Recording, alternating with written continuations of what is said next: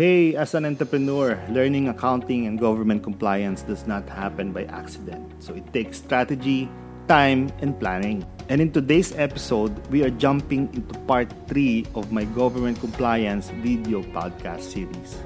And I'm going to be breaking down the critical schedules in filing and paying our business taxes. We're going to be covering that and more in today's episode of the Digital Academy podcast.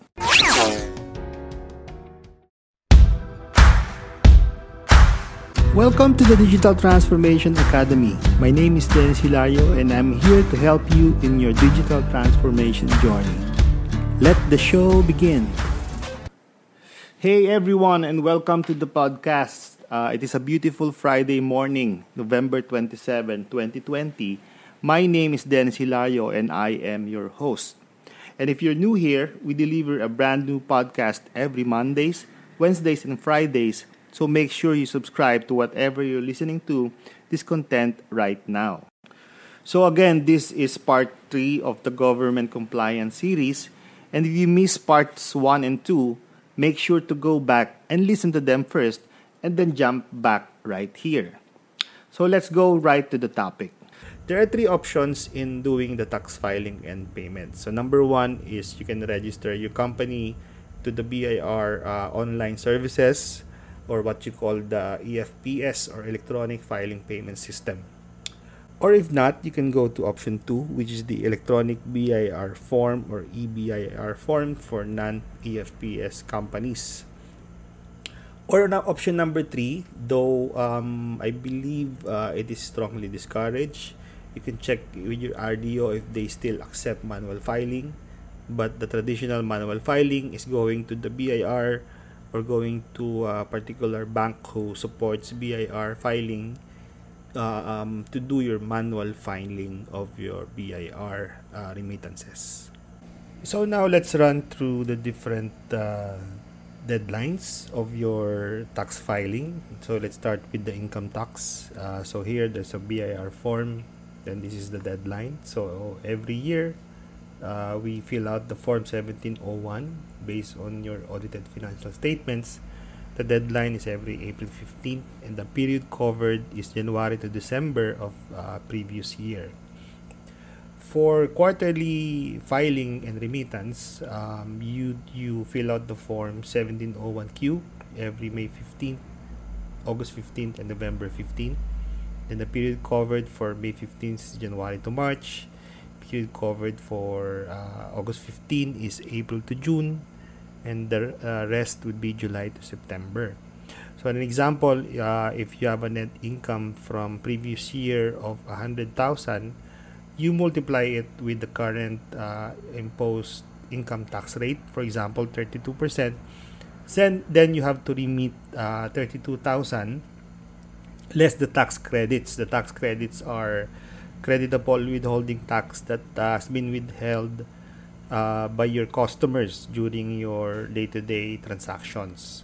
So the net of that would be the one you will file and remit and pay to your uh, uh, to the to the BIR. Next is for uh, non-VAT registered businesses. You have to file uh, what you call percentage tax. So you file it quarterly um, and then you get the form 2551Q. Uh, by the way, you get these forms from bir.gov.ph. Uh, you just find the menu where you can download these forms. So the deadline uh, is every 25th of April, July, October, and January, and then these are the period covered. So one example is that if your revenue for uh, January to March totals to 100,000, uh, then you multiply it by the 3% or the current percentage tax rate. Uh, so you have to remit and pay 3,000 pesos to the BIR. So for VAT registered businesses, uh, you have to file uh, the form 2550M every 20th of months February, March, May, June, August, September, November, and December. And the period covered shall be the previous month and then the quarterly filing is every 20, 25th of the month so for the months of January, April, July, and October, and the period covered is the previous quarter. So, uh, as an example, if your gross receipt for the current period is 112,000, then uh, you you get the VAT. Uh, so the VAT basically there is 12%, and then you have to less or minus the gross purchases, the purchases that you uh, paid f- to your suppliers. So for example, if your gross purchases is 56,000, then the 12% of that is 6,000. Uh, and then so 12,000 less the 6,000. So 6,000 shall be the one you need to remit to the BIR. Um, the gross receipts for sales are normally called the output VAT, which is the 12,000, and the gross purchases uh, is the input VAT, which is the 6,000. For withholding tax, um, the forms are 1601C for the employee uh, tax withheld. So deadline is 10th of the month. Uh, for the suppliers, um, the expanded withholding tax is 0619E, also 10th of the month.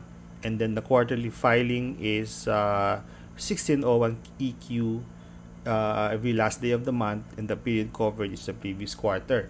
So, for example, your total tax withheld of your, for your employees are 20,000 pesos. So this is the one you should remit to the BIR during the tax filing.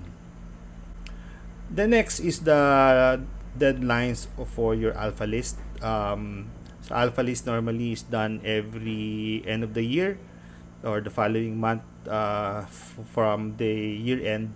So you fill out the form 1604C for your compensation or employees and then 1604E for your uh, suppliers. So the alpha list deadline for your compensation is January 31. Period covered is uh, previous year. And for the suppliers is March 1. Period covered is previous year.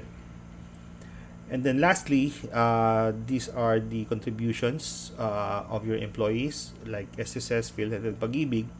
Um, so this is done every month. Uh, 10th of the month is the deadline for SSS and PhilHealth period covered is previous month.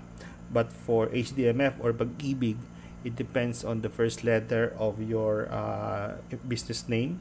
So for A to D, every 10 to 15th. E to L, uh, though your window is every 15th or 19th of the month. Uh, M to Q, 20th to 24, and R to Z is 25th to the end of the month.